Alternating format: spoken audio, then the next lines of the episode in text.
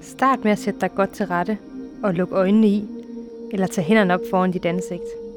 Om lidt, så skal du høre en historie. Mærk, hvordan hele din krop, dine arme og dine ben bliver lige så tung som en elefant. Forestil dig, at du trækker vejret ind som en elefant.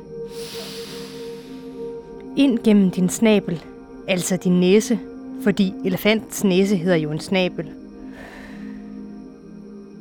Træk vejret ind af din snabel og helt ned i din mave, så den bliver stor og rund. Kan du se mørket bag din øjenlåg, hvis du stadig har husket at have lukket øjnene? Hvis ikke, så kan du bare kigge ned i gulvet eller op i loftet. Du skal ikke være bange for mørket, min ven.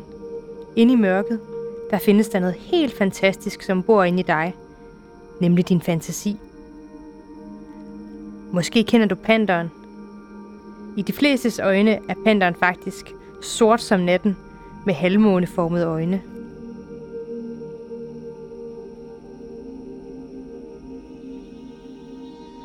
Og nu vil jeg fortælle dig en hemmelighed, kære barn. Hvis du trykker på din fantasiknap, som kun du ved hvor er, vil du få øje på noget helt særligt ved denne panter. Noget som rigtig mange voksne slet ikke kan se, fordi de har glemt, hvor deres fantasiknap sidder. Stakkels voksne. Nå, lad os tænde din fantasiknap. Forestil dig, at du er et dyr i zoologisk have. Måske er du en grøn leguan, der sidder så musestille, at den næsten er usynlig blandt de grønne træer. Kun med det blotte øje kan man se den, når den blinker med sine øjne. Eller er du den stolte gule løve, der dovner dagen lang med sin løveflok? Eller en lyserød flamingo, der er balancekunstens verdensmester i at stå på et ben hele dagen lang? Det kan også være, at du er en legesyg, grå søløve, der vil gøre alt for en fiskegodbid.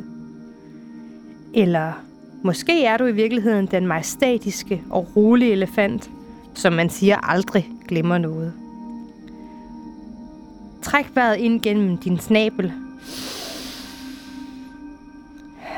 og slå dine store elefantører ud, for nu kommer vi til historien om en helt særlig panter, som boede lige her i Aalborg Zoologiske Have.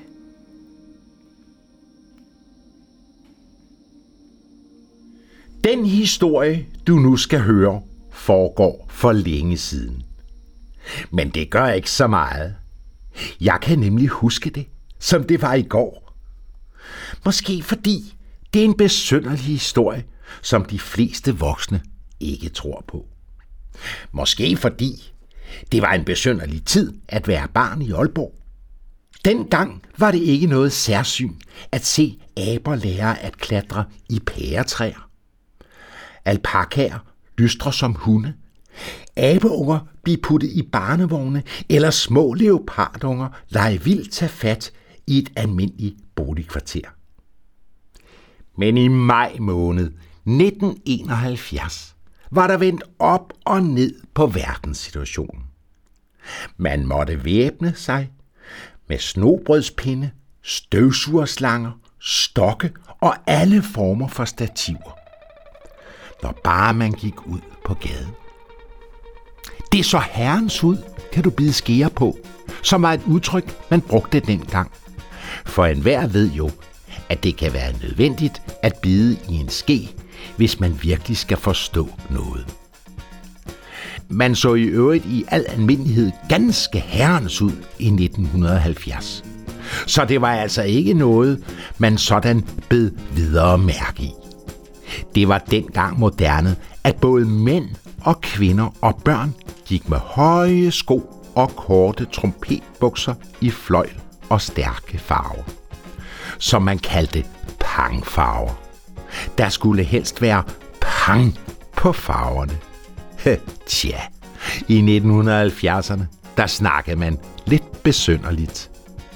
Man sagde også knæhøj karse, når noget var særlig smart. Altså $top, eller nice, eller hvad du nu vil sige. 00:00 var der blevet sået larm i Zoologisk Have, fordi en mand, man kaldte Erik Burmester, ikke havde kunnet få øje på panderen, da der var blevet aften og tid til at lukke og slukke i Zoologisk Have. Erik Burmester var egentlig bogtrykker, altså dem, som trykker bøgerne. Men som med alt andet i verden findes der også burmesterskaber. Og Erik Burmester havde altså vundet et sådan mesterskab i orangutangbuer. Det var heldigt, fordi orangutangen Charlie hver weekend og især på helligdage forsøgte at bryde ud af sit bur. Allerede ved middagstid kunne man se, at orangutangen pynsede på noget, når forbipasserende kunne se 10 murer trække i et tov, som Charlie holdt i en hånd. Men fordi det i maj måned var sådan en hedebølge, at man ikke kunne spise en softice, før den smeltede i hænderne på en. På 0,5 var tremmerne i panderens bur også begyndt at smelte, så det faktisk var lige så nemt at bryde ud af buret, som det var at pille næse. Og det er jo aldrig nice, når en panter bor inde bag tremmerne, der er ekspert i at pille næse. Og så, nå ja, bryde ud af buer. Faktisk havde flere advaret direktøren i Zoologisk Have om denne sikkerhedsbrist, som er et fint ord for, at der kan være fare på færde. Det var blandt andet smeden, som hed Frede, der havde advaret om det tumpede bur, som han havde set med sine egne øjne. Fra sin lomme fiskede han nu en masse småmønter og lommede op for at give direktøren sit visitkort, så han kunne få et godt tilbud på at lave et nyt bur. Ikke hør tale om, vridsede direktøren. Så viftede han ellers visitkortet væk i sit ejerskab. Han kunne nemlig ikke fordrage sælgertypen. Der var kun én ting, han mindre brød sig om, og det var gule ærter og blodpølse. Og det siger jo altså ikke så lidt. Visitkortet landede i det hulrum, som var mellem panterens bur og verden udenfor. Panteren greb straks ud efter kortet med sin pote, og til sin forskrækkelse stod den pludselig uden for sit bur. Nu hvor panteren var på frie poter, jagtede man den vildt i gaderne. Af alt, hvad rammer og tøj kunne holde. I avisen spandt man guld på historie, fordi der er altid bedre salg i dårlige nyheder end i gode nyheder. Avisdirektøren sad og gned sig i hænderne og talte alle sine penge. Og det kan også godt tænkes, at han måske lagde lidt til virkeligheden for at sælge alle sine aviser. Ligesom det kan tænkes, at denne historie gør. Man siger, at historier altid bliver bedre og bedre med årene. Og 1971 er jo rigtig nok mange år siden. Nu stod direktøren foran rovdyranlægget og tog sig til hovedet. Han var lige ved at dåne, fordi han var så bekymret for, hvad skade panderen kunne finde på at gøre uden for zoologisk have. Jeg er en færdig mand, sagde han til sin kone, som for forskrækket op i loftet. Det skyldes, at hun havde været i færd med at beundre sin frimærkesamling med sine forstørrelsesbriller. I samme øjeblik, som deres sorte kat havde spanguleret rundt på bordet, og nu gjorde hendes øjne syner. Og det var i det hele taget ikke kun konens øjne, der gjorde store syner. Når ikke man vågede sig uden for en dør med snobrødspinde, støvsugerslanger, stokke og alle former for stativer, havde man travlt med at ringe til politiet, som havde endnu mere travlt med at køre rundt med højtalervogne og megafoner for at råbe. Det er kun idioter, der ikke frygter panderen. Men det viste sig, at de 21.376 meldinger, man fik ind på politistationen, blot at være katte, pudelhunde, endda sorte plastsække, man havde set. Der var overordentlig mange, der havde pudel dengang. Der var kun ét menneske, der rent faktisk havde set panderen, og det var en lille dreng, der hed Claus, som havde set panderen kravle op i Aalborg-tårnet, da han havde krydset vejen med sin mor i hånden. Mor, der er panderen, havde han sagt, og viskende tilføjet, som troede han det knap nok. Den er jo pangfarvet. Nej, du trænger vist til briller, unge mand, havde hun sagt. Og straks havde hun taget ham med til optikeren, hvor han havde fået et par store hænkestensbriller. Sådan er det så bekendt med de voksne. Det er ikke altid, at deres øjne er lige så gode som børn. I hvert fald kan vi konkludere, at voksne ikke altid stoler på deres egne øjne. Og så kan det ske, at de kommer til at beskylde børn for at lyve i stedet for. Fordi det synes, det er lidt pinligt. Men panderen var virkelig pangfarvet. Det er nemlig sådan, at når man blander alle farver, så ser de fleste bare en sort farve.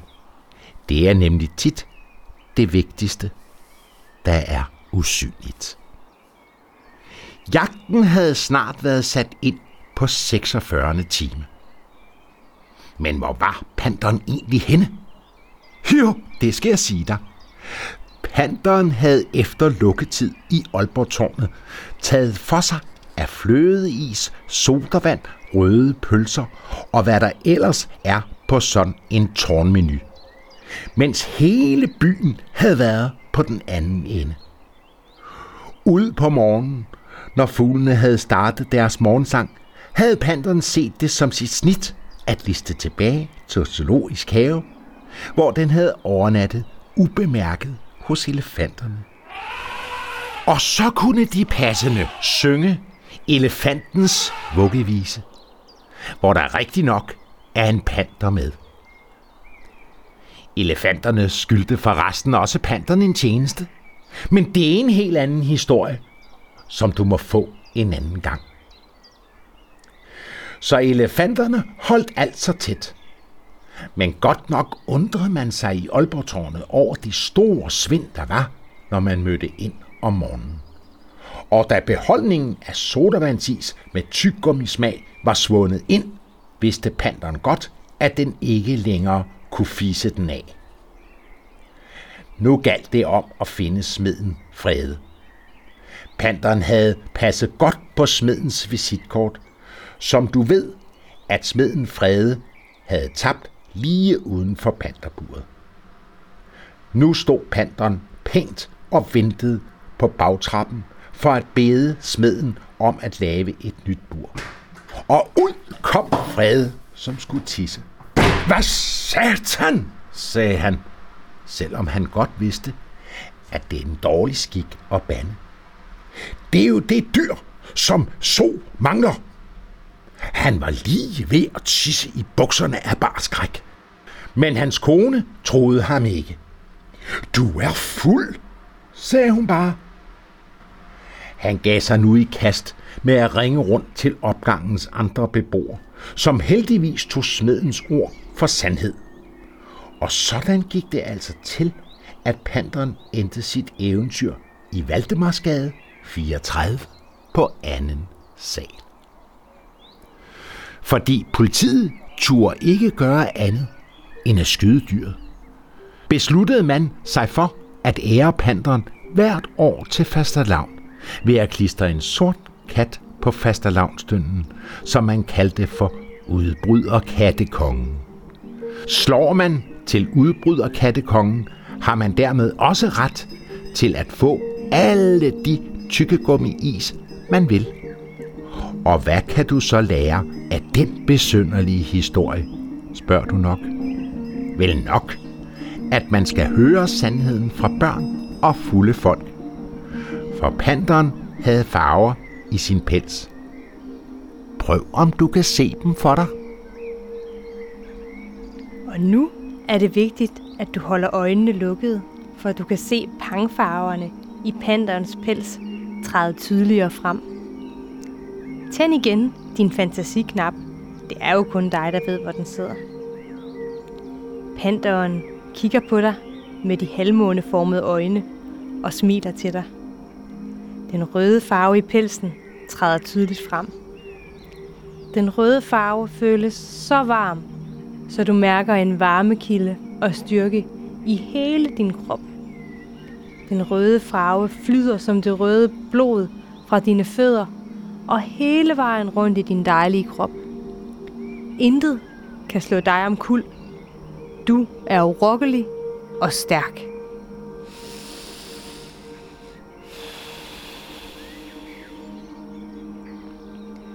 Den orange farve i pelsen danser sig frem som former og figurer, som cirkler, trekanter og firkanter, som du får lyst til at lege med. Du mærker en tryghed og en ro indeni, mens du leger med de orange former og figurer. Du er kreativ og legesyg.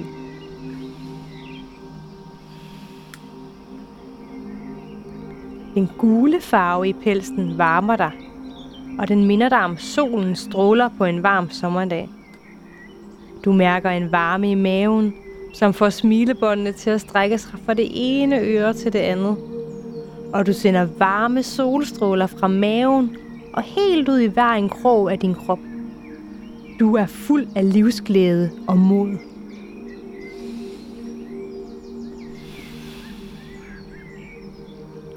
Den grønne farve i pelsen får dit og panderens hjerte til at banke kærligt i takt med hinanden. I får lyst til at passe godt på hinanden og på alle dem, du møder på din vej. Uanset om du kan mærke dit hjerte eller ej lige nu, så banker det for dig, og det elsker dig helt op til månen og tilbage igen. Du og jeg, vi er kærlighed.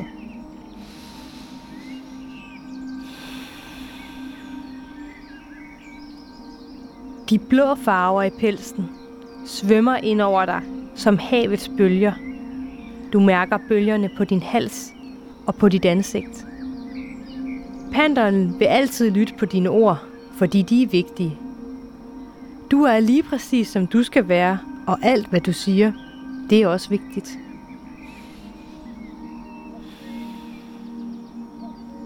Den sidste farve, du kan se i pelsen, er lilla. En lilla sadel dukker op. Du sætter dig i sadlen på panderens ryg og rider afsted over skyerne, på skyerne, mens den lilla farve omfavner jer som sæbelbobler af beskyttelse og kærlighed. Du kan alt i verden, du drømmer om, og du er helt fantastisk, som du er. Alle de farver, du har set i panderens pels, de bor i dig, og dem kan du altid bruge. Styrke, kreativitet, glæde, mod og kærlighed. Pandaen stopper på den sidste sky. Han blinker til dig, at du skal hoppe af sadlen. Nu er rideturen ved at være ved vejs ende. Han sender dig ned ad en rutsjebane, så det kilder lidt i maven, mens du rutsjer ned. For enden af rutsjebanen er du kommet tilbage til der, hvor vi startede. I rummet, hvor du lukkede øjnene lige før. Lige om lidt, så åbner du øjnene igen, når du har vækket din krop. Slå dine elefantører ud og læg mærke til lydene omkring dig. Dem langt væk og dem helt tæt på. Vrik lidt med tæerne. Bevæg dine fødder og hænder, når du er klar. Stræk så din dejlige krop og dine arme over kroppen. Og giv dig selv verdens største kram. Åbn dine smukke øjne, når du er klar, parat på flere eventyr i dag. Vid, at du altid kan bruge din fantasiknap, hvor og når som helst.